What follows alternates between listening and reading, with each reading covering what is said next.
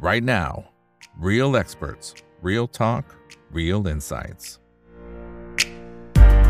สวัสดีครับ สวัสดีเพื่อนๆนักทุนทุกคนนะครับนี่คือไรนาวใบบันพศทุกเรื่องที่นักทุนต้องรู้นะครับและสำหรับวันนี้สิ่งที่เราต้องรู้นะครับก็คือเรื่องของทิศทางของทั้งราคาทองคำนะครับแล้วก็น้ำมันรวมไปถึงสินทรัพย์อื่นเดี๋ยวต้องดูเวลาอีกทีหนึ่งนะครับแต่ว่าที่แน่นะครับในระหว่างที่เราพูดคุยกับพี่บีนะครับพี่บีเองก็จะสอดแทรกเรื่องของความรู้นะครับทั้งปัจจัยทางพื้นฐานต่างๆด้วยนะครับที่เป็นปัจจัยเข้ามากระทบของทั้งสองสินทรัพย์นะฮะแล้วก็รวมไปถึงเรื่องของการดูกราฟด้วยนะครับเอ๊ะจุดกลับตัวมีวิธีการดูยังไง ซึ่งจะเป็นความรู้ที่ดีมากๆนะครับยังไงเพื่อนๆคนไหนที่เข้ามาแล้วก็ฝากกดไลค์กดแชร์ทุกช่องทางนะครับ Facebook YouTube Twitter Clubhouse ห้อง OpenChat LINE แล้วก็ TikTok นะครับสะดวกช่องทางไหนก็รับชมช่องทางนั้นได้นะครับ วันนี้ได้รับเกียรติจากพี่บีครับ คุณเดชธนาฟางสะอาดครับผู้อำนวยการอาวุโสฝ่ายวิเคราะห์จากบริษัทหลักทรัพย์ผ่ายนะครับ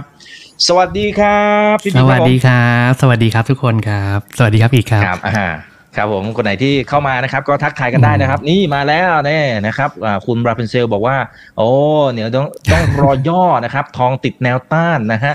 โอเคนะฮะเอ่อพี่บีอาจารย์บีแฟนคลับ คุณพิพัฒน์นะครับ คุณเจเจอืมคุณอัครรัตน์อะเข้ามากัน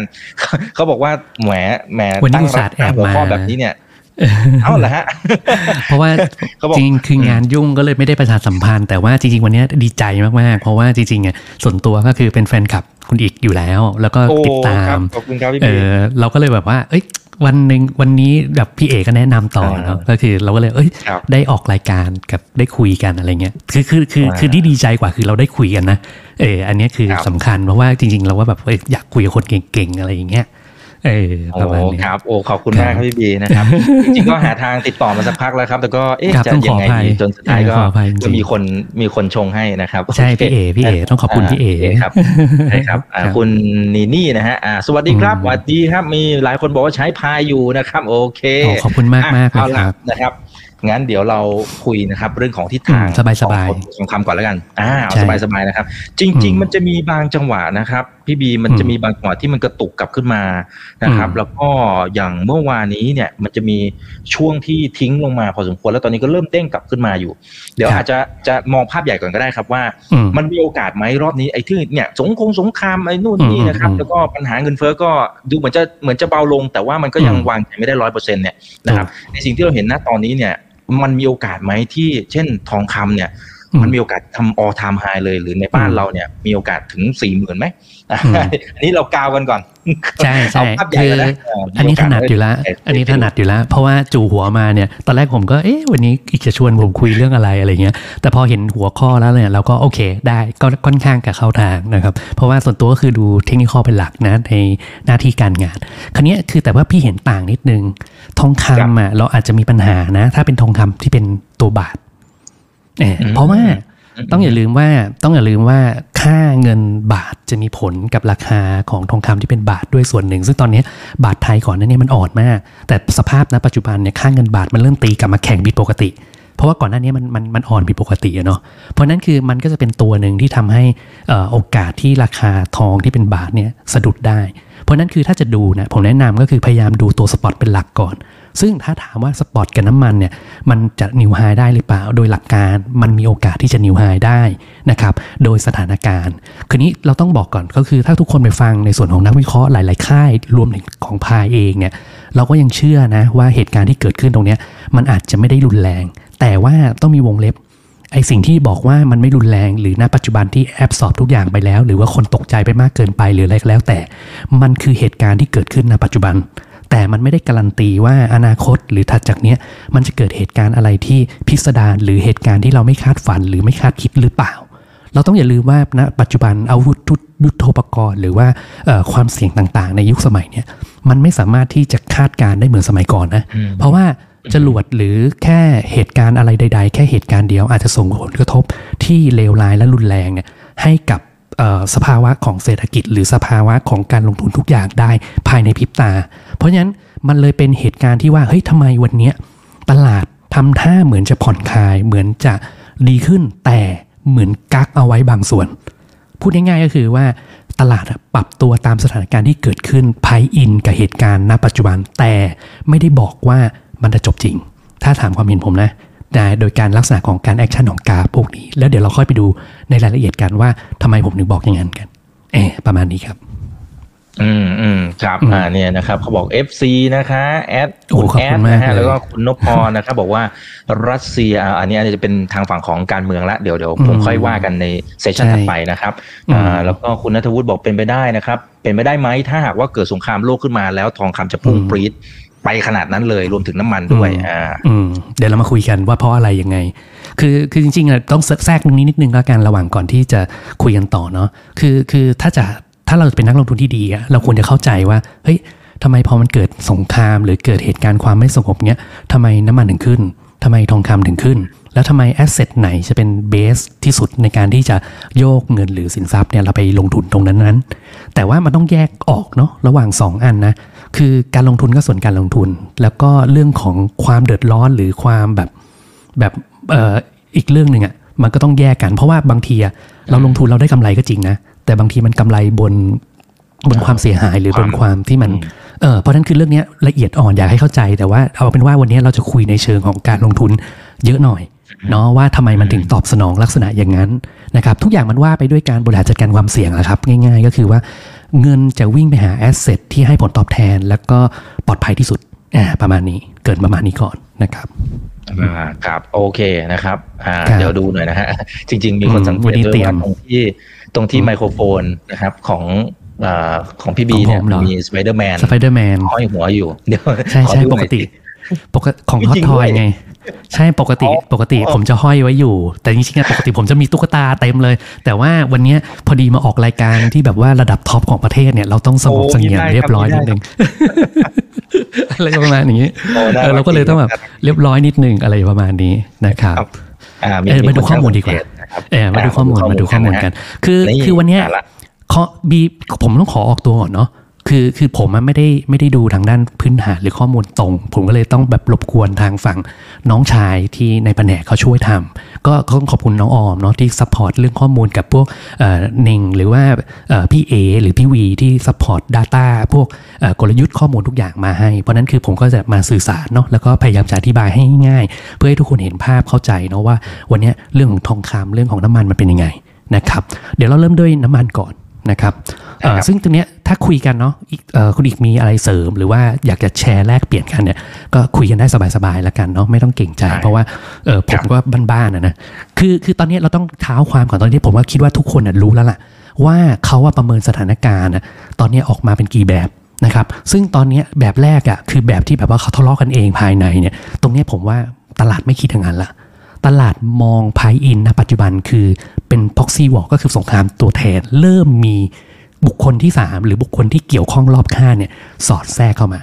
นะครับซึ่งตอนนี้ล่าสุดก็น่าจะเป็นเลบานอนนะครับที่แบบว่ามีข่าวตุ้มจะเข้ามานู่นนี่นั่นนะครับแต่ความน่ากลัวก็คือว่าเรายังมีอีกเคสหนึ่งที่มันจะเป็นเคสที่ใหญ่ก็คือในฝั่งของอิหร่าน นะครับอันนี้คือบูมเบิร์กเป็นคนประเมินสถานการณ์ในลักษณะของโอกาส และความน่าจะเป็นที่จะเกิดความลุกลามของสงคราม เพราะฉะนั้นคือเอางี้ทำความเข้าใจแบบชาวบ้านง่ายๆคือตอนนี้เรากำลังพายอินอยู่ที่ตรงข้อ 2 ตรงนี้ แล้วก็ที่เมื่อกี้เราคุยกันเนาะว่าเฮ้ยคุณจะไปฟันธงไม่ได้ ว่ามันจบแล้วมันจะไม่ลุกลามคือต้องแยก 2 อย่างนะ ข้อมูลทางเศรษฐกิจข้อมูลทาง Data ต่างๆ มันบอกใช่ครับว่าสงครามครั้งเนี้ยมันอาจจะไม่ได้เอฟเฟกต์ใหญ่ แต่ ถ้านั่นคือเงื่อนไขว่ามันไม่ลุกลาม แต่เมื่อใดก็ตามที่คุณลุกลามแล้วเกิดประเทศอื่น ๆ ที่เกี่ยวข้องได้ใหญ่ขึ้นน่ะ มันจะเริ่มมีปัญหาแล้ว มันจะกลายเป็นเหมือนโดมิโนหรือลูกโซ่ เพราะนั้นเนี่ยคือความเสี่ยงที่ยังไม่จบ เพราะนั้นคือเราเป็นนักลงทุนที่ดีนะยังไงก็ต้องระวังกับทิศทางของ asset ต่าง ๆ ซึ่งเดี๋ยวเราเข้าไปจบตอน part สุดท้ายว่า technical มันบอกยังไงนะครับ อันนี้ให้ทุกคนรู้สถานการณ์ก่อนว่ามันมีโอกาสที่จะลุกลามนะ เออ คราวนี้คือที่เนี่ยเขาก็ประเมินก็คือเหมือนกับประมาณเขาก็ประเมินคร่าวๆแหละนะครับ ซึ่งจริง ๆ แล้วเนี่ยตอนเราโจหัวว่าน้ำมันร้อยเหรียญนะถ้ามันเกิดเคสที่สามมาเกินนะเออเดี๋ยวเราจะไปดูประวัติศาสตร์ด้วยว่ามันเคยไปถึงแม็กซ์สุดที่ประมาณเท่าไหร่ แต่ตอนเนี้ยเอ่อเรียกง่ายๆเลยก็คือว่าราคาน้ำมันดิบปัจจุบันตอนเนี้ยที่ใกล้ๆจะร้อยเนี่ยมันคือแอบสอบในส่วนของสถานการณ์ที่ 2 ไปเรียบร้อยแล้วนะครับเพราะฉะนั้นคือมันเลยอธิบายด้วยเหตุผลว่าเอ่อเมื่อวันจันทร์อ่ามันวิ่งขึ้น นะครับเสร็จแล้วก็วันนี้มันชะลอตัว นั่นคือหมายถึงว่าเหตุการณ์มันพายอินกับสถานการณ์ทั้งหมด เพราะว่ามันช่วงประมาณเย็นเย็นๆของวันจันทร์มีข่าวว่าเหมือนจะหยุดยิงชั่วคราว หรือจะแบบมีสัญญาณสงบศึกอะไรอย่างเงี้ยเออมันก็เลยหยุดชั่วคราว แต่การหยุดชั่วคราวไม่ได้รีบาวแบบแบบจบนะครับอะตอนนี้ทุกคนเข้าใจหมดแล้วเนาะมาอยู่ที่ตรงนี้กันแล้ว เพราะนั้นอย่าลืมนะ มันมีโอกาสที่จะเป็น direct war ซึ่งตรงเนี้ยอันตรายมากนะครับ แล้วก็ตรงเนี้ยในประวัติศาสตร์เดี๋ยวเราไปดูกันนะครับว่ามันขึ้นได้เท่าไหร่นะครับ อันเนี้ยเอ่อเอาแบบในแง่ดีก่อน ก็คือเขาก็ไปเช็คสถิติมาว่าเวลาเกิดไอ้พวกสงครามตรงเนี้ยที่เขาเคยมีประวัติศาสตร์กันขึ้นมาเนี่ย ส่วนใหญ่มันจะจบภายในกี่วัน พูดง่ายๆก็คือว่าประมาณ 3 อาทิตย์ ส่วนใหญ่จะ3อาทิตย์ เพราะฉะนั้นคือตอนเนี้ยเราเหมือนกับว่าวิ่งมาประมาณตั้งแต่วันที่ 7 ตอนเนี้ยมัน 12 เกือบ 2 อาทิตย์ละ เพราะฉะนั้นคือถ้ามันไม่ได้ยืดเยื้อเกินกว่าอาทิตย์หน้าหรืออาทิตย์ถัดไปเนี่ย ผมว่าทุกอย่างอะมันจะเข้าแทร็กที่นักวิเคราะห์วิจารณ์วิพากษ์ไว้เลย ก็คือทุกอย่างจบแล้วเดี๋ยวทุกอย่างจะกลับมาเข้าสู่สภาวะปกติ แล้วทุกคนก็ลงทุนตามปกติไปนะครับ ซึ่งตรงนี้ต้องระวังแล้วว่าน้ำมันกับทองคำอาจจะคว่ำลงมานะครับอะก็เตรียมอันนี้ก็คือเตรียมตัวไว้นะครับ ส่วนอันเนี้ยเราก็มาดูต่อว่าทำไมเวลาเกิดปัญหาทะเลาะกันหรือสงครามแล้วเนี่ยน้ำมันมันถึงมันถึงแพง นะครับเราพูดถึงน้ำมันก่อนเนาะสิ่งที่เกิดขึ้น 2 สาเหตุหลักเลยนะครับ ก็คือเรื่องของ supply shortage ก็คือประเทศที่เกี่ยวข้องกับปัญหาพวกนี้เป็นลักษณะของการที่ว่าไม่สามารถที่จะผลิตได้ตามปกติหรือส่งออกโดยปกติพอเวลามันมีเรื่องพวกนี้มันจะมีการปิดช่องทางการขนส่ง หรือว่าเป็นลักษณะของการที่ว่าคุณไม่สามารถเอ่อดำเนินส่งออกได้ เพราะนั้นคือประเทศไหนที่เป็นผู้ผลิตใหญ่อย่างเช่นคาเคสที่แล้วที่เป็นรัสเซียกับยูเครนนะทำไมน้ำมันถึงสปค์แรงกว่าปกติ ไม่เหมือนรอบนี้ ซึ่งรอบนี้สไปน้อยกว่านะครับเพราะว่ารัสเซียเป็นอันดับ 3 ของโลกที่เป็นผู้ผลิตใหญ่คราวนี้คืออสิ่งที่เกิดขึ้นในนี้ไม่มีเนาะภาพภาพของทางฝั่งที่เกี่ยวข้องกับอิสราเอลตรงนั้นนะครับ มันน้อยมากนะครับ แต่ที่เขากลัวก็คืออิหร่านนะครับ ซึ่งอิหร่านอยู่ตรงนี้นะครับอะเพราะนั้นคือตรงเนี้ยเราต้องเข้าใจก่อน น้ำมันถามว่ามีโอกาสจะไปถึงไหมมี แต่มีเงื่อนไข ไม่ใช่เหมือนกับเคสตอนที่เป็นอย่างเช่น รัสเซียกับยูเครนอันนั้นน่ะคือขึ้นแน่นอนชัวร์เพราะว่ามันกระทบโดยตรงนะครับอันนี้เหมือนอ้อมๆนะครับอะแล้วก็อันเนี้ยก็จะเป็นเหมือนกับเเขาเรียกว่าอะไรอะส่งออก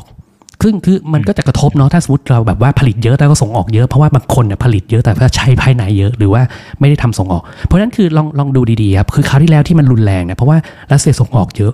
มันก็เลยกระทบหมดเลยทั้งหมดไปเลย นะครับแต่รอบนี้ก็ต้องดูเพราะว่าจริง ๆ แล้วเนี่ยถ้าสมมติมันไม่ได้มีกระทบกับพวกประเทศทั้งโซนข้างบนเนี่ยราคาน้ำมันดิบจะมี upside limit นะคือมันอาจจะขึ้นไม่ได้แบบว่าไปทะลุทะลวงจนแบบที่เราคาดหวังไว้เยอะๆเออมันอาจจะไม่ใช่อย่างนั้นนะครับแล้วก็อันนี้เขาก็มาสรุปเรื่องข่าวว่าตอนนี้สถานการณ์เนี่ยมันน่าจะตรงนี้แหละ proxy war เนี่ยตรงเนี้ยเนี่ยคือความน่าจะเป็นที่สุดแล้วตอนนี้ที่เกิดขึ้นในจำนวน 3 เคสที่เมื่อกี้เราว่ากันมานะครับ เพราะฉะนั้นคือถ้าสมมติ จากนี้มีเหตุการณ์หลังจากที่ผมคุยกับคุณอีกเสร็จแล้วมันมีเหตุการณ์ที่เกินกว่าพวกเราคาดนะและรุนแรงนะประวัติศาสตร์ที่เกิดขึ้นเนี่ยราคาน้ำมันเคย peak ไปประมาณ 140ถึง150 บาร์เรลเนี่ยต่อดอลลาร์เนี่ยคือเป้า target ใหญ่ เพราะฉะนั้นคือตอนนี้ที่เราประเมินว่าร้อยหนึ่งใช่ผมว่า possible แล้วก็ถ้ามันแม็กกว่านั้นคือก็คือไปเจออีกที 150 กับ 140 โดยประมาณ นะครับซึ่งเดี๋ยวเราจะไปดูกราฟเนาะว่ามันสัมพันธ์กับข้อมูลพวกนี้หรือเปล่าแอบประมาณนี้ แต่เป็นว่าคือถ้าสมมติมันเกิดเป็นลักษณะของ direct war ตรงเนี้ยขึ้นมาที่เป็นแบบว่าแย่ที่สุดเลยนะเนี่ยเป้าจะประมาณนี้แอบประมาณมันซึ่งมันจะตรงกับที่เมื่อกี้เขาประเมินเนาะว่ามันจะบวกอีกประมาณ 60กว่าเหรียญนะครับเออคราวนี้สิ่งที่เราจะเตรียมตัวคือเราเป็นนักลงทุนที่ดีเนาะเราก็ควรจะต้องเช็คว่าตั้งแต่เกิดเหตุการณ์นะครับ ตอนนี้เราทำมา 3 ตัวเลยนะ หุ้นนะครับ น้ำมันแล้วก็ทองคำมันขยับตัวกับเหตุการณ์ยังไง คือถ้าเราดูสังเกตนะครับ คืออันเนี้ยผมว่ามันมันออก positive นะ คือพูดง่ายๆก็คือว่าหุ้นลงจริงครับแล้วก็แป๊บหนึ่งเนี่ยมันจะเกิดการ recovery กลับ หรือว่ามันจะมีลักษณะของการ rebound กลับคืนมาได้ เพราะนั้นคือการลงเนี่ยส่วนใหญ่แล้วเป็นโอกาสที่ดีในการเข้าลงทุนในการเก็บสะสม ซึ่งการลงเนี่ยถามว่าลงเยอะไหมถ้าหุ้นนะครับ วันแรกเนี่ยลงประมาณเปอร์เซ็นต์หนึ่งนะครับ แล้วก็ถ้าสมมติเป็นลักษณะของตั้งแต่ จนไปถึงจากไฮทูโลเนี่ยประมาณ 5%นะครับเพราะฉะนั้นคือถ้าสมมติเกิดเหตุการณ์ที่มันเป็นลักษณะเหมือนเดิมอะแล้วแล้วมันไม่ได้มันไม่ได้แบบมีพิสดารกว่าอดีตที่ผ่านมานะครับผมว่าเราใช้สถิติเดิมในการอ้างอิงได้ ก็คือพูดง่ายๆ ถ้าราคาตลาดเนี่ยตั้งแต่วันที่ 7 ใช่ไหมเดี๋ยวเราเข้าไปวัดกันเนาะ มันลงไปแล้วเนี่ยประมาณใกล้ๆโซน 5%หรือว่ามากกว่าแถวๆนั้นน่ะนั่นก็คือจังหวะและโอกาสที่แบบว่าเอ้ยเราค่อยทยอยสะสมหรือค่อยๆทำก็ได้นะครับอันนี้คือเคสหุ้นแล้วก็ระยะเวลาโดยเฉลี่ยนะครับเออลงไปถึง bottom เนี่ยประมาณ 20 วันแต่ว่าพอ bottom แล้วจน recovery กลับขึ้นมาเนาะมันต้องเผื่อเวลา recovery กลับขึ้นมาอีกทีหนึ่งก็อยู่ที่ประมาณ 40 กว่าวันอ่าเพราะฉะนั้นคือทั้งหมดแล้วเนี่ยภายใน 1 เดือน นั่นคือหมายความว่าตุลาอาจจะเป็นเดือนที่มืดมนสำหรับการลงทุนอีกเดือนหนึ่ง แล้วมันจะค่อยๆดีขึ้น ถ้าเป็นโดยสถิติเนี่ยพฤศจิกาธันวาก็จะเป็นเดือนแห่งการลงทุนที่ดี แล้วมันอาจจะเป็นจังหวะที่ดีในการที่พวกเราอะเก็บหุ้นสะสมลงทุนที่ดีได้นะครับคราวนี้ทำมาเพิ่มอีกอันหนึ่งก็คือตัวน้ำมันนะครับสงครามนะครับเอาเอาแบบตรงๆเลยนะดีสุดคือน้ำมัน เพราะฉะนั้นถ้าคุณรู้ว่ามันจะมีสงครามมีนู่นนี่นั่นคุณก่อนน้ำมันเล่นหุ้นน้ำมันไว้ก่อน เพราะฉะนั้นคือถ้าตัวแทนของน้ำมันของบ้านเราตอนเนี้ที่มันเป็น asset ที่ตรงที่สุดนะปตท.สผ.เพราะว่าตัวอื่นเนี่ยเดิมทีของตลาดเนี่ยเขาจะมีตัว product ที่ trade กับน้ำมันโดยตรง แต่ตอนนี้เราไม่มี เพราะฉะนั้นคือมันก็เลยเหมือนกับจำเป็นที่จะต้องอ้อมๆนิดหนึ่งนะครับทีนี้แต่ว่าอย่าไปเหมาเนาะว่าทั้งหมดทั้งปวงของกลุ่ม energy อะมันจะบวกเพราะว่าบางทีแล้วเนี่ยเอ่อมันไม่ได้เป็นสัมพันธ์ตรงขนาดนั้น เพราะฉะนั้นคือถ้าเอาจริงๆเนี่ยตัวที่น่าจะได้เรกสุดเนี่ยก็น่าจะเป็นตัวสพมากกว่า นะครับจากสถิตินะครับ อันนี้ก็คือเรารวมเหตุการณ์ที่มันเเป็นลักษณะของการช็อกด้วยนะครับ ไม่ได้เป็นเฉพาะแค่สงครามนะครับ เพราะนั้นคือบางทีความสัมพันธ์ของราคาอาจจะต้องระวังนิดนึงนะ เพราะบางเหตุการณ์มันไม่ใช่สงครามนะครับ ก็จะเห็นว่ามันบวกนะวันแรกเนี่ยก็คือบวกขึ้นเยอะเลย มีแม้มีแค่บางเหตุการณ์เนี่ยอย่างอย่างตัวบอสตันมาราธอนเนี่ยค่าสถิติเนี่ยเพี้ยนมาก ทั้งน้ำมันและทองคำซึ่งตอนนั้นเนี่ยมันมีข่าวเรื่องของการที่ว่าทองคำมาโดน forced sell แต่ว่าตรงเนี้ยสาเหตุเนี่ยโดยละเอียด อะเอ่อ data เตรียมไม่ทัน เดี๋ยวไว้ผมไปตามรายละเอียดให้อีกทีหนึ่งว่าเป็นยังไงนะครับซึ่งตรงเนี้ยดูอาจจะเป็น error นะครับแต่หลังจากนั้นเนี่ยถ้าเราสังเกตจริง ๆ แล้ว return มันก็ไม่ใช่แบบเออเขาเรียกว่าอะไรอะเยอะจนแบบว่าเป็นอย่างที่เราคิดเนาะ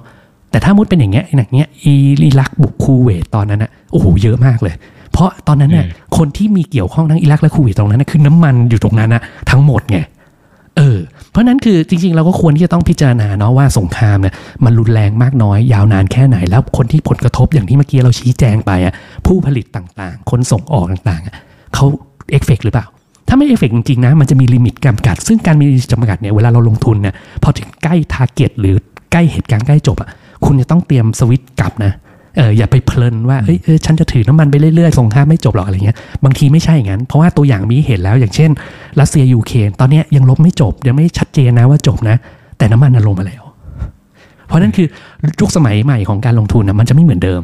เพราะนั่นคือพอถึง price in target ทุกอย่างไม่มีอะไรเลวร้ายไปกว่านั้นปุ๊บจบ คุณต้องหยุดการลงทุนแล้วเปลี่ยนธีมเล่นเลยทันทีจะเป็นอย่างนั้นนะครับ คราวนี้มาดูทองคำเนี่ยจะยิ่งตกใจ คือทองคำหน้าที่หลักมันนะจริง ๆ แล้วก็คือ เป็นการชดเชยการด้อยค่าของ purchasing power ของ asset ต่างๆ เช่นเงินดอลลาร์กำลังจะด้อยค่าอะไรเงี้ยแล้วมาใช้ทองคำในการชดเชย แล้วไปแลกเปลี่ยนเป็น asset อื่นแทน กับอีกเรื่องหนึ่งคือการเรื่องของการบริหารจัดการความเสี่ยง เพราะนั้นคือถ้าเราพูดถึงเรื่องการบริหารจัดการความเสี่ยงในเรื่องของการที่ว่าเอ้ยมันมีสงครามขึ้นจริงๆมันควรจะ perform ถูกไหมครับแต่ว่าโดยสถิติจริง ๆ แล้วเอาจริงๆนะ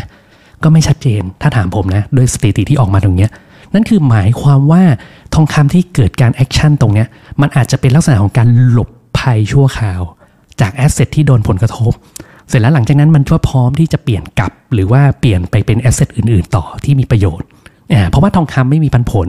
ไม่มีดอกเบี้ยนะครับไม่มีผลตอบแทนใดๆ เป็นแค่แท่ง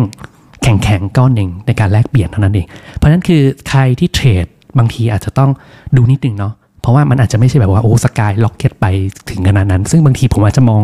ต่างกับคนอื่นนิดนึง เพราะนั้นคือถ้าเราลงทุนเนี่ย ผมแนะนำให้เล่นเป็นรอบ เป็นเป็นเป็นชุดเป็นเซตแต่ละเหตุการณ์ว่ากันไป แต่โอเค ตอนนี้น้ำมันกับทองคำเป็น2 asset ที่ perform ในลักษณะของการที่สอดคล้องกับเหตุการณ์ตอนนี้แล้วยังไม่จบ นะครับอะคราวนี้คือเราเห็นข้อมูลเนาะเราจะได้รู้เนาะว่าเออในความเป็นจริงแล้วกับกับสิ่งที่เราคิดมันอาจจะขัดแย้ง หรืออาจจะแตกต่างกันนิดนึงเพราะนั้นตรงนี้ฝากไว้เป็นข้อมูลให้ไปประกอบการตัดสินใจในการลงทุนละกัน คราวนี้ผมจะเสริมทองคำอีกนิดนึงนะครับเพื่อให้เห็นภาพจริง ๆ แล้วเนี่ยข้อมูลทองคำเราจะมีเยอะ เพราะว่าจริง ๆ แล้วปกติเราจะคอกับทางตลาดหลักทรัพย์นะครับทุกๆ คืนวันพุธเว้นพุธนะครับ มันก็จะเป็นข้อมูลในลักษณะของการที่แบบว่าเออเอาทองคำมามามาแชร์กัน ซึ่งจริงๆอันเนี้ยขออนุญาตเนื่องจากเป็นครั้งแรกเราก็จะมาคุยกันหน่อยเนาะว่าจริง ๆ แล้วถ้ามุดคุณจะเทรดทองคำอะจริงๆคุณควรดูอะไรนะครับเอาแบบเร็วๆเลยนะครับก็คือมันจะมีอยู่แค่สองสาอย่างเท่านั้นเอง แต่อันนี้คือหน้าที่ของทองคำเนาะตรงนี้เดี๋ยวผมจะไปเร็วๆนะครับ แล้วก็ปัจจัยที่วิเคราะห์มันก็มีอยู่แค่มหาภาคกับพื้นฐานของทองคำคือพูดง่ายๆมันแบ่งเป็นสองส่วน คือส่วนที่เป็นฟันดัมเบลจริงๆกับส่วนที่เป็นเทรด นะครับมหาภาคคือฟันดัมเบลจริงๆ ก็คือเรื่องของdollar index dollar index คือเงินสด เงินสดจะเปลี่ยนเป็น asset ที่การลงทุน เพราะฉะนั้น dollar index ก็คือเงินสดโลก ง่ายๆเลยก็คือ ถ้าตอนนี้ดอลลาร์แข็ง asset ทุกอย่างจะ drop หมด แต่ตอนนี้สิ่งที่เกิดขึ้นดอลลาร์เริ่มอ่อนค่าลง เพราะฉะนั้นเม็ดเงินมันเลยกระจายกลับ การกระจายกลับมันวิ่งไปเข้าอะไรบ้าง มันเข้าน้ำมันเข้าทองคำซึ่งจริงๆแล้วเนี่ยถ้าคุณทำกราฟนะครับแล้วคุณทำเป็น asset ที่เหมือนแบบตารางใหญ่ๆ ขึ้นมาอย่างเงี้ยคุณจะรู้หมดว่าการไหลของเม็ดเงินของการลงทุนจริงๆอะมันกำลังหมุนไปในลักษณะไหนยังไง ซึ่งตรงเนี้ยถ้าใครเป็นนักลงทุน หรือเป็นคนที่แบบดูกราฟอยู่แล้วเนี่ยทุกๆวันเนี่ยเราควรจะเช็คนะ ว่าตอนเนี้ยเม็ดเงินมันไหลไปยังไง ประกอบกับเอ่ออีเวนต์ข่าวสารหรือว่าข้อมูลที่เขาคิด อย่างเมื่อกี้ที่คุณเอ็ดคุณอีบอกว่าเฮ้ยเคสอย่างเงี้ย เงินเฟ้อยังไงก็ต้องมาถูกไหมเพราะฉะนั้นคือคุณลองสังเกตดูนะ ตัวบอลบอลยิวที่เป็นในส่วนของของฝั่งอเมริกาเนี่ยตีขึ้นนะครับ นั่นคือแสดงว่าดีไม่ดีเนี่ยถ้าสงครามไม่ได้ลุกลามนะ เตรียมมองข้ามช็อตไปเรื่องของปัญหาเศรษฐกิจต่อได้เลยนะเออเพราะว่าธีมของเรื่องดอกเบี้ยขาขึ้นกับเรื่องของเงินเฟ้ออาจจะกลับมาหลอกหลอนอีกทีหนึ่งจากเหตุการณ์สงครามที่มาดรายให้เกิดปัญหาเงินเฟ้อต่อนึกออกไหมครับ เพราะนั้นคือสิ่งที่เกิดขึ้นเนี่ยในแง่ของการลงทุนน่ะ คุณคุณอินกับเหตุการณ์บางเหตุการณ์ได้ไม่เป็นไร แต่คุณอย่าลืมว่าเฮ้ยบางแอสเซทมันอาจจะเริ่มเป็นจุดเริ่มต้นของการลงทุนที่น่าสนใจเช่นอย่างเงี้ยถ้าคุณเห็น volume มันตีขึ้นอย่างเงี้ยคุณก็รู้แล้วว่าคุณจะต้องทำลักษณะไหนยังไงอะไรอย่างเงี้ยหรือแม้แต่จุดกลับตัวของทองคำหรืออะไรเดี๋ยวเรามาทวนกันเนาะเออว่าจริงๆแล้วเนี่ยเฮ้ยมันเหมือนมีคนรู้ก่อนนะเออเพราะมันมีการ action ที่แทบจะทันทีทันใดหรือแทบจะล่วงหน้าก่อนล่วงหน้าด้วยซ้ำไปว่าเออทำไมถึงเหตุการณ์อย่างนั้นเพราะฉะนั้นคือถ้าคุณกันได้เนี่ย คุณจะมีความรู้สึกว่าเอ้ยน้ำมันรอบเนี้ยมันอยู่ดีทำไมมันแข็งผิดปกติ เออทั้งนั้นจริงๆแล้วเนี่ยมันไม่ควรที่จะแข็งขึ้นมา จากการแค่ว่าเอ้ยทุกคนเนี่ยเอ่อลดกำลังการผลิตคงที่ของการกำลังการผลิตที่เกิดขึ้นอืมคือเหตุผลมันไม่ได้สมเหตุสมผลนะอ๋อคือคืออันเนี้ยคือคือถ้าคุยเนี่ยมันจะมี part หนึ่งอย่างเวลาผมคุยกับพี่หวีอะเราจะคุยนอกนอกตำราอีก part หนึ่งว่าบางทีแล้วเนี่ยในโลกของการลงทุนมันมีเรื่องของการสม คุคือสมรู้ร่วมคิดหรือทฤษฎีคบคิดเออคือคือคือมันเป็นเคสของการที่ว่าคุณทำยังไงก็ได้ให้คุณได้ผลประโยชน์ในสิ่งที่คุณต้องการ แล้วก็สร้างเหตุการณ์มาชี้นำหรืออะไร ซึ่งพวกเนี้ยบางทีมันเป็นเหมือนกับคำว่า insider มันต้องมีคนรู้ก่อน เพราะว่าคุณจะไปยิงจรวดเขาเนี่ย คุณต้องรู้อยู่แล้วว่าคุณจะยิงวันไหนนึกออกไหม เออแต่อันนี้คือคืออาจจะเป็นแค่นิทานนะเออสอดแทรกขึ้นมาเท่านั้นเองอันนี้คือประกอบเหตุผลขึ้นมาให้ดู คราวนี้เดี๋ยววกกลับมาดูในส่วนของ fundamental เนาะข้อมูลนะกลับมาดูตรงนี้ ส่วนอีกอันนึงเนี่ยก็คือเรียวยิวเรียวยิวเรามาใช้ทำเพื่ออะไร เรามาทำเพื่อที่ว่าทองคำมันทำหน้าที่ในการคีปคุณค่าของแอสเซทใช่ไหมครับเมื่อใดก็ตามที่มีผลตอบแทนที่ดีกว่าทองคำจะด้อยค่าลง แต่เมื่อใดก็ตามที่ผลตอบแทนที่ดีกว่านั้นนะเช่นบอล มันลดค่าลงแล้วเงินเฟ้อขึ้นหรืออะไรเงี้ยคนก็จะกลับมาถือทองคำแทนเพื่อรักษามูลค่าหรือแอสเซทตรงนั้นเอาไว้ แล้วพอถึงจุดหนึ่งปุ๊บค่อยสลับกลับไป เพราะฉะนั้นตัวแทนของตัวเรียวยิวก็คือผลตอบแทนที่แท้จริงเนี่ยมันก็จะามาอ้างอิงว่าเออเวลาเนี้ยฉันควรจะถือทองคำเวลาเนี้ยฉันควรจะถือบอลยิวอ่าเป็นประมาณอย่างนี้ เพราะฉะนั้นคือเวลาคุณจะเล่นทองคำคุณก็ต้องรู้ตรงนี้ แต่ถามว่าเฮ้ยณเวลาเนี้ยใครจะมาสนไอ้สองตัวนี้วะไม่สน ฉันสนใจว่าเฮ้ยมันกำลังลบกันกำลังแยกกันแล้วเราไม่รู้ว่าแอสเซทไหนประเทศไหนเงินจะเพราะว่าสงครามทีไรนะ มันจะเกิดเหตุการณ์หนึ่งคนชักดาบอ่าเบี้ยวอ่าคือคือคือคือมันอันเนี้ยผมก็ไม่รู้ว่าทางทางทางบ้านจะอินแค่ไหนนะแต่เวลาพวกเราเป็นนักวิเคราะห์แล้วเราคุยกันนะบางทีอะหน้าฉากอะเราก็สู้กันด้วยการเงินใช่ไหมลงทุนนู่นนี่นั่นนู่นนะแต่พอถึงจุดจุดหนึ่งอะคุณสู้ไม่ได้อะ คุณจะจบด้วยการใช้อาวุธใช้กำลังพอนี้พอจบด้วยการใช้อาวุธใช้กำลังปุ๊บมันคือเหมือนการล้างโต๊ะอะ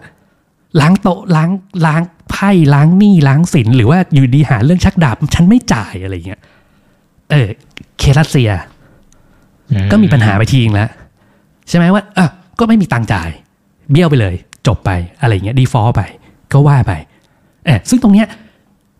ต้องถ้าถ้าท่านลึกเลยนะคนที่อินลึกแต่ผมต้องขอไปจริงๆผมไม่ได้ไปลึกขนาดนั้น เพราะเราดูแค่ที่เชิงตัวเลขซื้อๆขายๆแนวรับแนวต้านอะไรเงี้ยถ้าคุณ in คุณจะอ่านเกมออกเลยว่าเออทำไมเขาถึงเหตุการณ์อย่างนี้สร้างอย่างนี้ขึ้นมาทำอะไรและเพื่อประโยชน์อะไรของแต่ละประเทศอืมที่เกี่ยวข้อง ดีไม่ดีคนที่ action อยู่เป็นแค่หมากหรือเป็นแค่ตัวแทนของคนที่ตั้งใจให้เกิดจริงๆแต่อันนี้เดี๋ยวผมคิดว่าเดี๋ยวมีกูรูหรือผู้รู้ที่ซับซ้อนนะคุณอีกต้องเออพามาคุยอยู่แล้วล่ะ ใช่ไหมอะแต่นี่เรากลับมาที่ตรงนี้อะเพราะนั้นคือคุณจะลงทุนทองคำคุณต้องดูเนาะดอลลาร์ real yield นะครับแล้วก็ตรงนี้ก็อธิบายนะทำไมเราดูดอลลาร์เพราะดอลลาร์คือเงินสดโลกนั่นเองเพื่อแลกเปลี่ยน asset กัน อันนี้คือการซื้อขายง่ายๆ ตามปกติเลย ดอลลาร์แข็งคุณถือเงินสดเยอะ คุณไม่ถือ asset อะไรเลย เพราะนั้นคือทองคำก็ลงเรื่องปกตินะครับ เพราะนั้นคือตรงเนี้ย แต่ตอนเนี้ยมันเป็นสภาวะที่เกิดสงคราม เพราะนั้นคือทุกคนเนี่ยเฮ้ยถือสินทรัพย์ที่ปลอดภัยคำว่าสินทรัพย์ปลอดภัยก็คือสินทรัพย์ที่มันไม่ด้อยค่าง่ายๆอะ คุณถืออะไรคุณถือเงินสด เงินสดก็ซื้อขายแลกเปลี่ยนคล่อง คุณถือทองคำเพราะเดี๋ยวทองคำเนี่ยอยู่ประเทศนี้คุณก็ไปแลกประเทศนู้นได้ หรือคุณก็ไปใช้จ่ายได้เป็นตัวแทนของเงินทุกสกุลได้อะอันนี้หน้าที่มันนะครับ มันก็เลยเกิดภาพว่า ตอนเนี้ยดอลลาร์ก็แข็งทองคำก็แข็งเออแต่เดี๋ยวพอจบสภาวะตรงนี้ปะมันจะกลับมาเป็นปกติ นั่นคือว่ามันจะขัดแย้งกัน ถ้าดอลลาร์แข็งทองจะลง ถ้าสมมติดอลลาร์อ่อนทองจะขึ้นแอบมันจะประมาณนี้นะครับ แล้วก็อันนี้เรียวยิวก็ชัดเจน ถ้าผลตอบแทนที่ดีกว่าทองคำก็ลง แค่นั้นเองก็ว่ากันไปนะครับอันนี้ก็แต่เรียวยิวเนี่ยมันมันมีองค์ประกอบ 2 อันนะก็คือในส่วนของตัวเงินเฟ้อนะครับแล้วก็ตัวบอลยิวเพราะนั้นคือมันต้องเอามาหักล้างกันเนาะอันนี้อันนี้เรื่องปกติเนาะพวกเราน่าจะพออคุ้นและเข้าใจกันอยู่แล้ว คราวนี้ส่วนเมื่อกี้มันคือส่วนของปัจจัยพื้นฐานเนาะคราวนี้มาดูในส่วนของตัวที่มา effect demand ความต้องการจากการซื้อๆขายของคนบ้าง มันจะมีอยู่ 3 ส่วน นะครับ ก็คือเรื่องของ real demand ที่ใช้จริงๆ ผมเพิ่งไปปักกิ่งไปเซี่ยงไฮ้มา ไม่รู้คุณอีกเคยไปหรือเปล่า จะตกใจที่นู่นน่ะร้านทองเนี่ยมีมากกว่าร้านขายค้าขายค้าปลีกของชำอะ แล้วเป็นร้านใหญ่ๆเลยโต เพราะนั้นคือผมไม่แปลกใจเลยทำไมreal demand ความต้องการของการใช้ทองคำอะถึงไปโผล่ที่จีนและอินเดียเยอะเพ ราะนั้นคือพวกเนี้ยใช้กันอย่างเป็นล่ำเป็นสันจริงๆ พอเขาประเจริญเขามีเงินปุ๊บเขาใช้จริงจังเขาซื้อจริงจังแล้วมีเทศกาลของการซื้อ ซึ่งพวกเนี้ยมีเอฟเฟกต์กับราคาทองคำและเป็นเทศกาลเป็นฤดูกาลนะเพราะนั้นคือต้องต้องรู้เช่นเอ้ยตอนเนี้ยช่วงเนี้ยจีนกำลังจะฉลองปีใหม่เอ้ยช่วงนี้เทศกาลแต่งงานอินเดียเนี่ยเอฟเฟกต์กับราคาทองคำหมด แต่ตอนเนี้ยภาวะสงครามก็เบาๆลงนั้นไปก่อนถูกไหมครับ เออเสร็จแล้วอีกอันหนึ่งที่ 2 อันที่จะเอฟเฟกนะครับ แต่ 2 อันเนี้ยเป็นสัดส่วนในการทำเดินธุรกรรมน้อย แต่มีผลกับราคาเยอะก็คือ ETF ETF เนี่ยประมาณ 3%ของสัดส่วนการใช้ทองคำทั้งโลกเอ่อ hedge fund เนี่ยประมาณ 5%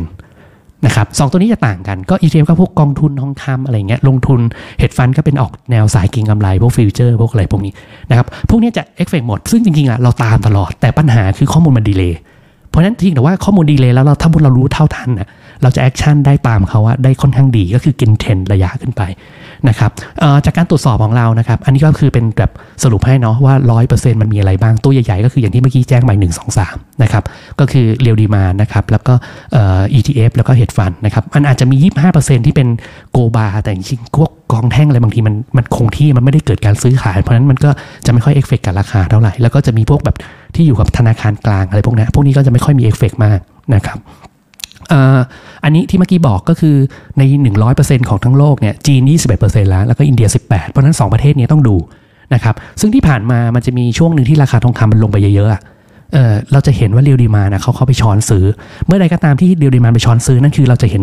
แนวรับของทองคำหรือ bottom out ของทองคำรอบนั้น เพราะนั่นคือถ้าราคาหุ้นไม่ได้เอ้ยราคาทองคำเนี่ยไม่ได้หลุดจากตรงนั้นลงไป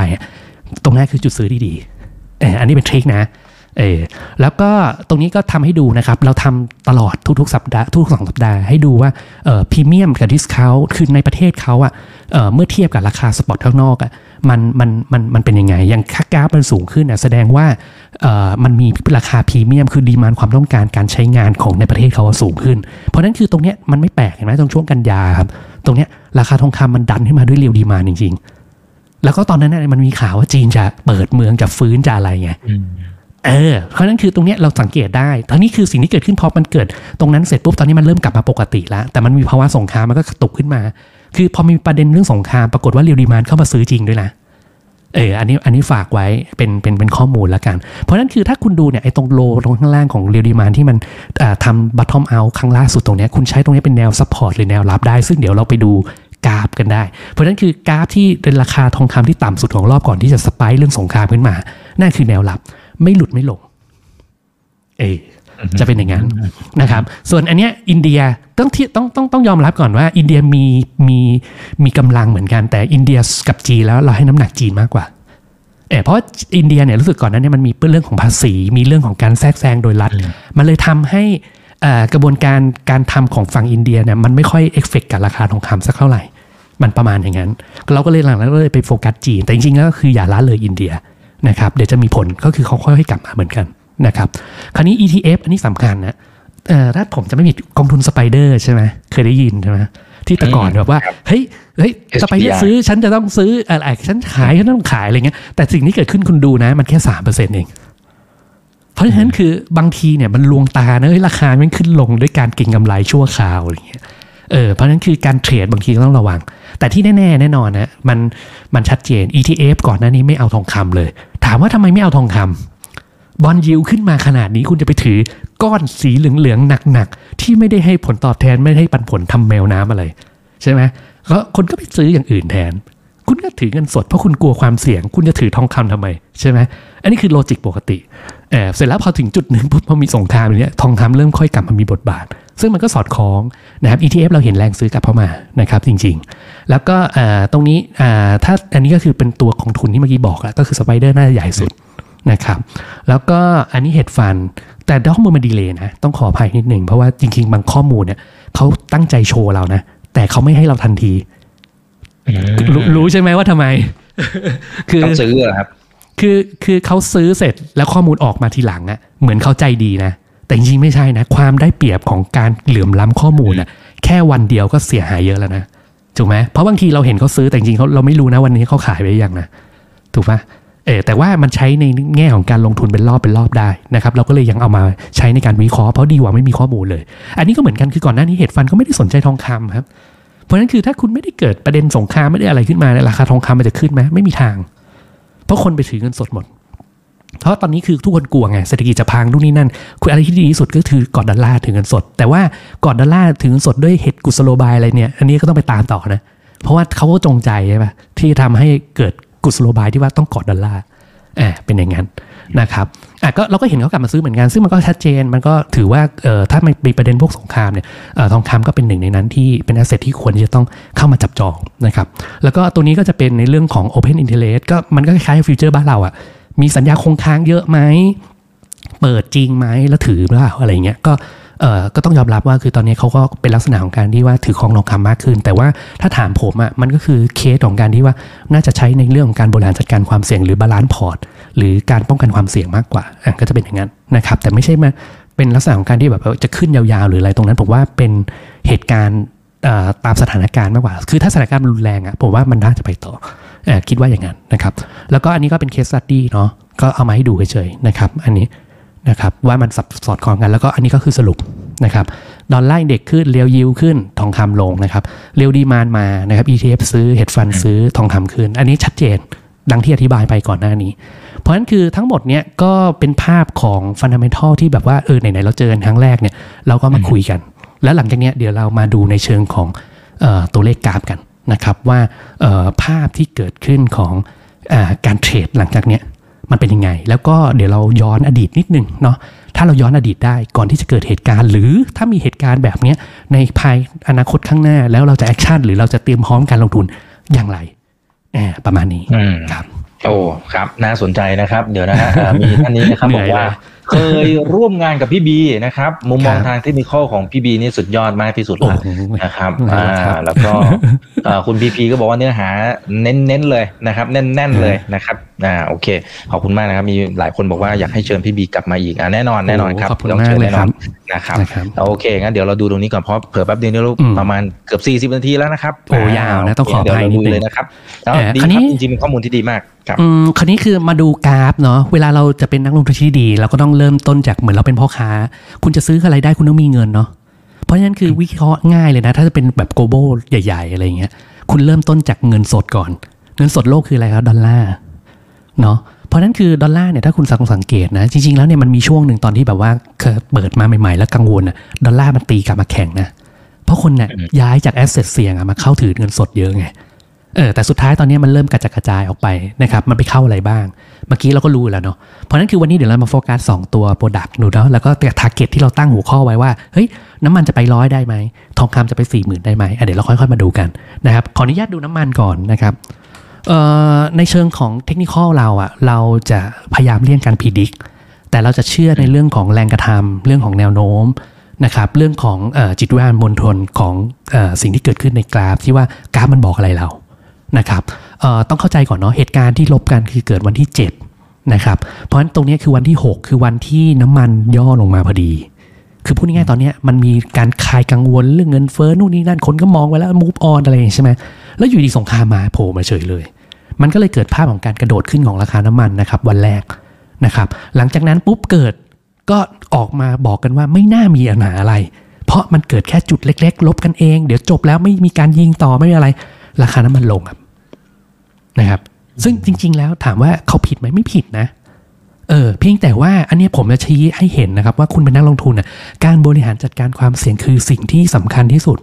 เพราะฉะนั้นตราบใดก็ตามที่มีความเสี่ยงแม้ว่าความเสี่ยงนั้นน่ะจะเป็นแค่หนึ่งถึงสองเปอร์เซ็นต์น่ะคุณต้องอย่าประมาท เพราะสิ่งที่เกิดขึ้นคือเกิดอะไรขึ้นครับ เกิดการรุกเข้าไปอิสราเอลก็จะรุกเข้าไปแจ้งให้คนอพยพออก มาเลยครับทันที ไม่จบเห็นไหม ซึ่งตอนเนี้ยมันขยับจาก step หนึ่งกลายมาเป็น step สองภายในประมาณอาทิตย์สองอาทิตย์ที่เกิดขึ้น สิ่งที่เกิดขึ้นคือหลังจากเนี้ยสเต็ปสามจะมาหรือเปล่า เราไม่รู้นะ แต่ตอนเนี้ยคือตอนนี้เขาเริ่มแบบเหมือนมีออกว่าเฮ้ยเราเขาจะหยุดยิงเขาจะเอ่อเจรจากันอะไรเงี้ยมันก็เลยเกิดภาพของการชะลอ แต่ว่าคุณสังเกตนะ เวลาเราดูกราฟเราดูอารมณ์เนี่ยเฮ้ยเวลามันลงมันไม่ได้ลงเหมือนตอนมันขึ้นนะทำไม แสดงว่ามันยังไม่ได้แอบสอบ นะฮะความความกังวลก่อนหน้าเนี้ทั้งหมด คือพูดง่ายๆมันไม่สามารถจะเปลี่ยนแนวโน้มจากขาขึ้นตรงเนี้ยเปลี่ยนมาเป็นแนวโน้มขาลงได้นะครับไอเดียของเราเวลาเราทำเนี่ยให้นึกเหมือนเวลาเราขับรถ อันเนี้ยคือเชียงใหม่ อันเนี้ยคือกรุงเทพอะผมชอบยกตัวอย่างกรุงเทพเชียงใหม่อืมคุณอีกจะไปเชียงใหม่ คุณอีกต้องขับรถขึ้นไปเหนือใช่ปะคราวนี้คำถามพระเชียงใหม่เนี่ยสมมติเชียงใหม่กลับมาลำพูน กลับมานครสวรรค์ กลับมาอยุธยากลับมาสระบุรี แบบไหนอะที่เรียกว่ามันกลับมากรุงเทพแล้วแน่ๆก็คืออะอย่างน้อยครึ่งทาง เช่น ถ้าคุณเลยนครสวรรค์มา แสดงว่าคุณกำลังจะเข้ากรุงเทพแล้วถูกปะอืมเอ่อโอ้เห็นภาพเพราะฉะนั้นครับอ่าเพราะฉะนั้นคือสิ่งที่เกิดขึ้นเนี่ยตรงเนี้ยมันก็เลยไปสัมพันธ์กับฟิโบไงเออเราก็เลยเอาไอเดียของฟิโบเนี่ยมาทำเป็นสัดส่วน1ใน 3 2 ส่วน 3 1 ส่วน 50 นะครับ แล้วก็ผมแถมด้วยสัดส่วนของ 20%ในการที่วัดจุดกลับตัวแบบง่าย ๆ เพราะฉะนั้นคือพอมันเป็นอย่างนี้ปุ๊บเนี่ยคุณดูปัจจุบัน แนวโน้มของน้ำมันไม่ได้เปลี่ยนเป็นลงนะครับ เพราะฉะนั้นสิ่งที่เกิดขึ้น สงครามยังไม่จบ อย่าเพิ่งนับศพทหาร หรือลักษณะของความกังวลของเหตุการณ์ที่เกิดขึ้นมันอาจจะไม่ได้จบดี ไม่รู้ว่าอะไรจะเกิดขึ้นได้ เพราะฉะนั้นตรงนี้คุณต้องบริหารจัดการให้ดี แต่ที่แน่ ๆ เลยพอมันเป็นอย่างนี้นั้นแสดงว่าคนที่อยู่ทางฝั่งมองลองน้ำมันหรือมองขึ้นของ asset ตัวเนี้ยได้เปรียบ แต่ความได้เปรียบคุณต้องย้อนกลับไปอีก จุดที่คุณได้เปรียบคุณควรจะทำออเดอร์ในข้างล่างเนาะเพราะนั่นคือเฮ้ยถ้าเป็นก่อนหน้านี้เราควรจะทำออเดอร์ยังไง และณปัจจุบันนี้เราควรจะทำออเดอร์ยังไง และถ้าเกิดปัญหาหรือความเสี่ยงคุณจะบริหารจัดการออเดอร์ยังไง นี่คือสิ่งที่นักลงทุนควรจะต้องรู้และเข้าใจ เพราะนั่นคือเราต้องพยายามตอบให้ได้เนาะเนื่องจากว่าถ้าเราเป็นนักวิเคราะห์ที่ดีเราก็ต้องบอกให้ลูกค้าทำให้ได้อะเพราะฉะนั้นคือถ้าถามผมตรงนี้ แนวโน้มขึ้น แนวโน้มมีโอกาสที่จะไปต่อเดี๋ยวเราค่อยมาดูเรื่อง target เรื่องอะไร สิ่งที่เกิดขึ้นที่คุณจะทำแล้วดีที่สุดคือคุณจะต้องมี position ของการ long ถือรอขายเออจะเป็นอย่างนี้ คราวนี้คำถามคือโอ๊ยไม่มี position แล้วคุณจะทำไง เพราะนั่นคือโดย logic คือมันยังขึ้นอยู่คุณต้องหาจังหวะ long แอบหรือถ้าคุณจะเล่น short คุณต้องเล่น short สั้น ๆ เพื่อเก็งกำไรว่ามันย่อพักตัวเฉยๆแต่ห้ามเป็นลักษณะของการมองว่ามันเป็นแนวโน้มขาลง ถ้าคุณมองวิวจากตรงนี้ถึงตรงนี้ เพราะนั้นคือเวลาเราคุยกันอย่าทะเลาะกัน เพราะว่าบางคนมองจากตรงนี้ถึงตรงนี้ก็จะมองว่าตรงเนี้ยให้ผ่านต้านตรงเนี้ย คุณยังขึ้นไม่ได้ ถูกไม่พี่ไม่เถียง เพราะนั้นคือเวลาเราตีครับเพราะนั้นคือเวลาเราทำผมปกติผมก็จะทำดูขอบเขตที่เกิดขึ้นทั้งหมดภายนอก อย่างเช่นตรงเนี้ยคือแนวต้านสำคัญ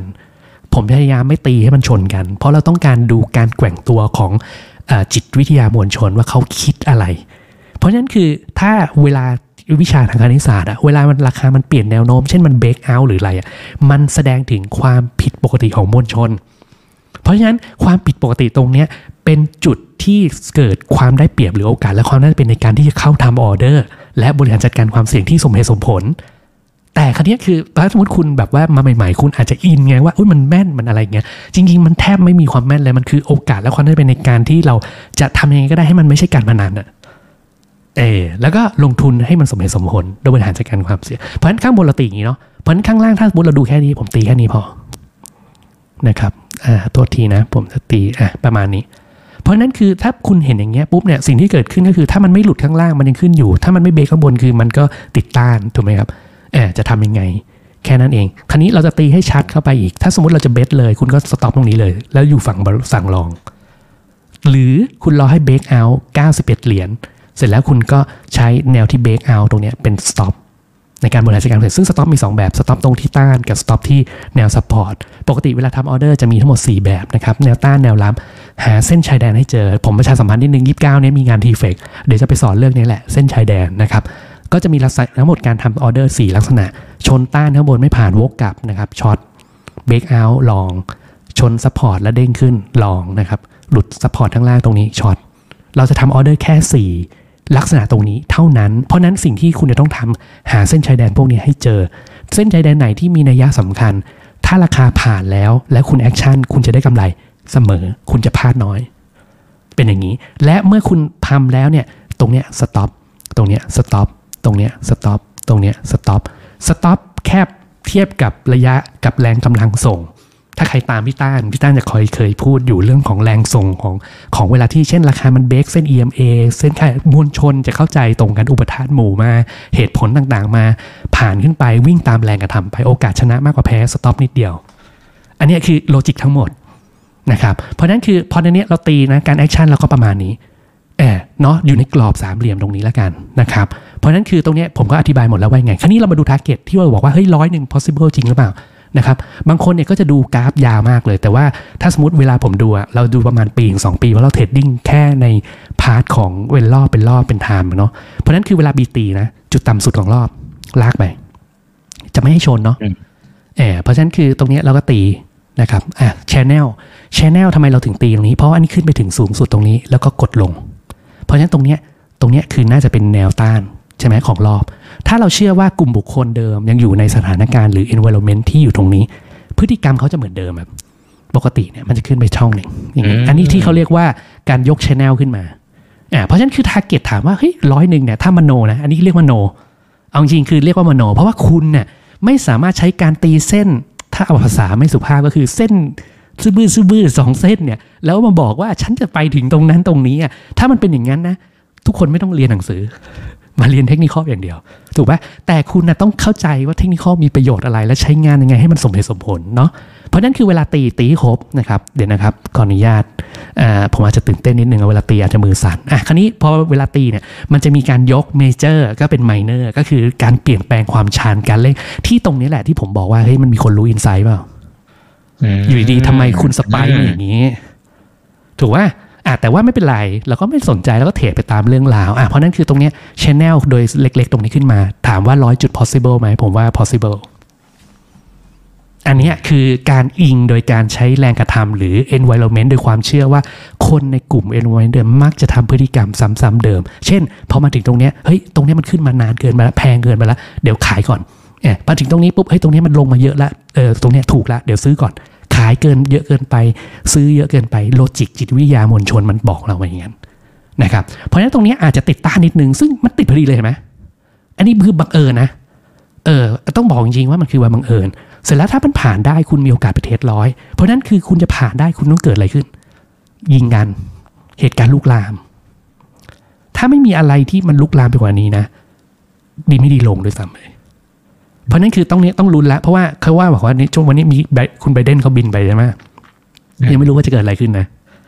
ใช่ไหมไปทำอะไรก็ไม่รู้ คือคือทุกอย่างมันเหมือนละครไปอิสราเอลเออ เออ มันเหมือนละครไหมใช่ไหมมันจะมีจับตัวละครแต่ละอันมาเชื่อมโยงกันลองดูดีๆ อันนี้คือเอ่อถ้าถ้าใครอินกับเรื่องพวกนี้ก็จะสนุกไปด้วย เพราะฉะนั้นคืออันนี้คือที่มาว่าเออร้อยหนึ่งเนี่ยมันมันมีโอกาสและมีความ possible ในการที่ว่าโอเค มันอาจจะไปถึง ด้วย fundamental ด้วยเหตุผล เพราะว่า fundamental เราก็บอกแล้วว่าถ้าเกิดเหตุการณ์รุนแรงมันเคยพีคไปที่140ถึง150ถูกปะแต่ว่ารอบนี้สงครามมันอาจจะสู้เหมือนกับเคสของรัสเซียยูเครนไม่ได้ใช่ปะอะเคสรัสเซียครับยูเครนตอนนั้นนะไปถึงตรงนี้ อยู่ตรงนี้ เนี่ยร้อยสามเก้าร้อยสี่สิบเพราะฉะนั้นคือถ้าเคสเนี่ยเป็นไปตามที่นักวิเคราะห์บอกว่าเฮ้ยมันไม่ได้ใหญ่มัน supply ไม่ได้เยอะอะไรคุณก็ไม่ควรที่จะขึ้นไปถึงร้อยสี่สิบป่ะ โดย logic เออ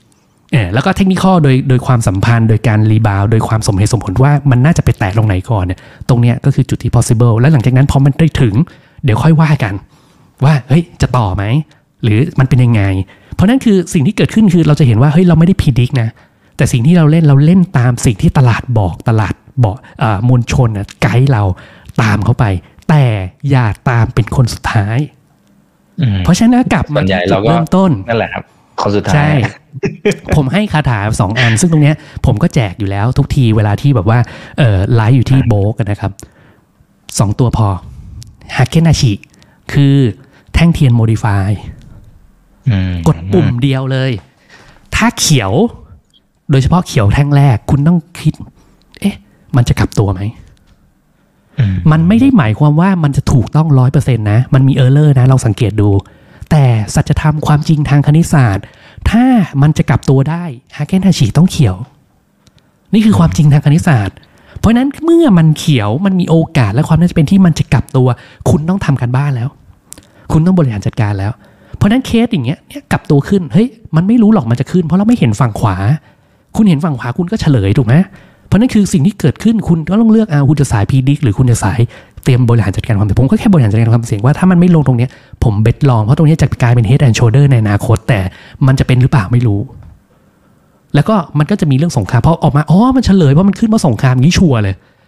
แล้วบางคนเนี่ยเก๋าขนาดที่แบบว่าวันนั้นนะผมจำได้เลยผมไลฟ์อยู่นะนักวิเคราะห์บอกจบ แต่เขาบอกว่าเฮ้ยมันวางใจไม่ได้ มีลูกค้าท่านหนึ่ง comment มาอืมเออบอกเฮ้ยมันมันมันอาจจะยังไม่จบแมงสาบไม่มาตัวเดียวเออมันเคยมีวลีพวกนี้ แล้วสุดท้ายเฮ้ยอืมยิงกันต่อจริง ๆ ซึ่งถ้าสมมติเอาตามกราฟอะมันก็จะมักจะเป็นอย่างนี้ ก็คือว่ามันมักจะเกิดการเทสสองครั้งเสมอ คือพอมันขึ้นหนึ่งทีแล้วเนี่ยต้องรอดูอีกทีหนึ่งว่าเทสแล้วเบรกหรือเปล่า ถ้ามันเบรกแสดงว่ามันไปต่อ ถ้ามันไม่เบรกปุ๊บเนี่ยตรงนี้ก็จบแล้วก็กลายเป็นขาลงเหมือนเดิม ก็จบเรื่องสิ้นเรื่องสิ้นราวไป เป็นอย่างนั้นนะครับ เพราะฉะนั้นคือตรงเนี้ยเครื่องมือที่หนึ่งเครื่องมือที่สองให้ดูอันนี้ ง่ายมากเลยอันเนี้ยก็คือค่าเฉลี่ยปกติเลย ปกติผมจะไม่ค่อยได้ใช้พวก indicator อะไรมากนะครับ ที่เราเซตมาตรฐานคือ EMA 10 ถ้าสมมติมันผ่าน EMA 10 ก็คือคุณมองขึ้นมากกว่าลงเท่านั้นเองนะครับ ตรงเนี้ยแดงหมดเลยเห็นปะคือถ้าสมมติเราสังเกตว่าช่วงเนี้ยที่มันมันมาแล้วมันติดช่วงแรกอะ่ะ คนก็คิดว่ามันติดต้านไงคิดว่าเหตุการณ์จบเห็นไหมจบจบแต่พอมันเบรกปุ๊บเนี่ย สูตรพี่ตาเลยเบรกปุ๊บกดตามอืมอืมวิ่งตามแรงกระทำแล้วลองสังเกตนะครับ มันคือความจริงทางคณิตศาสตร์เช่นเดียวกัน หุ้นจะขึ้นได้ราคาต้องอยู่เหนือค่าเฉลี่ย หุ้นจะลงได้ราคาต้องอยู่ต่ำกว่าค่าเฉลี่ย นี่คือสัจธรรมทางคณิตศาสตร์ที่เหลือเบสแล้วสต็อปให้สั้น คุณจะเทรดด้วยเทคนิคอลคุณจะต้องเล่นด้วยความเข้าใจประมาณนี้ ถ้าผมแนะนำอืม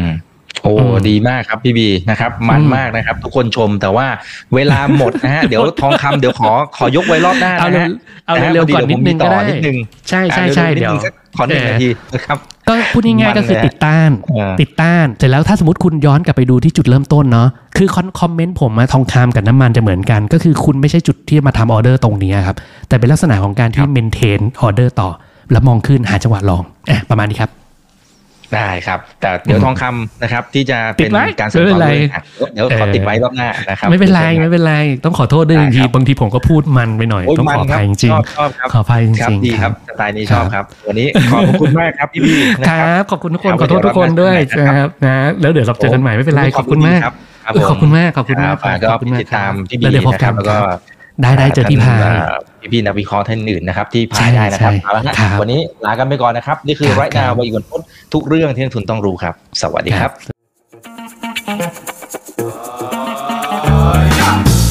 ถ้าชื่นชอบคอนเทนต์แบบนี้อย่าลืมกดติดตามช่องทางอื่นๆด้วยนะครับไม่ว่าจะเป็น Facebook, YouTube, Line Official, Instagram และ Twitter จะได้ไม่พลาดการวิเคราะห์และมุมมองเศรษฐกิจ และการลงทุนดีๆ แบบนี้ครับ อย่าลืมนะครับว่าเริ่มต้นวันนี้ดีที่สุด ขอให้ทุกท่านโชคดี และมีอิสรภาพในการใช้ชีวิต ผมอีกบรรพธนาเพิ่มสุขครับ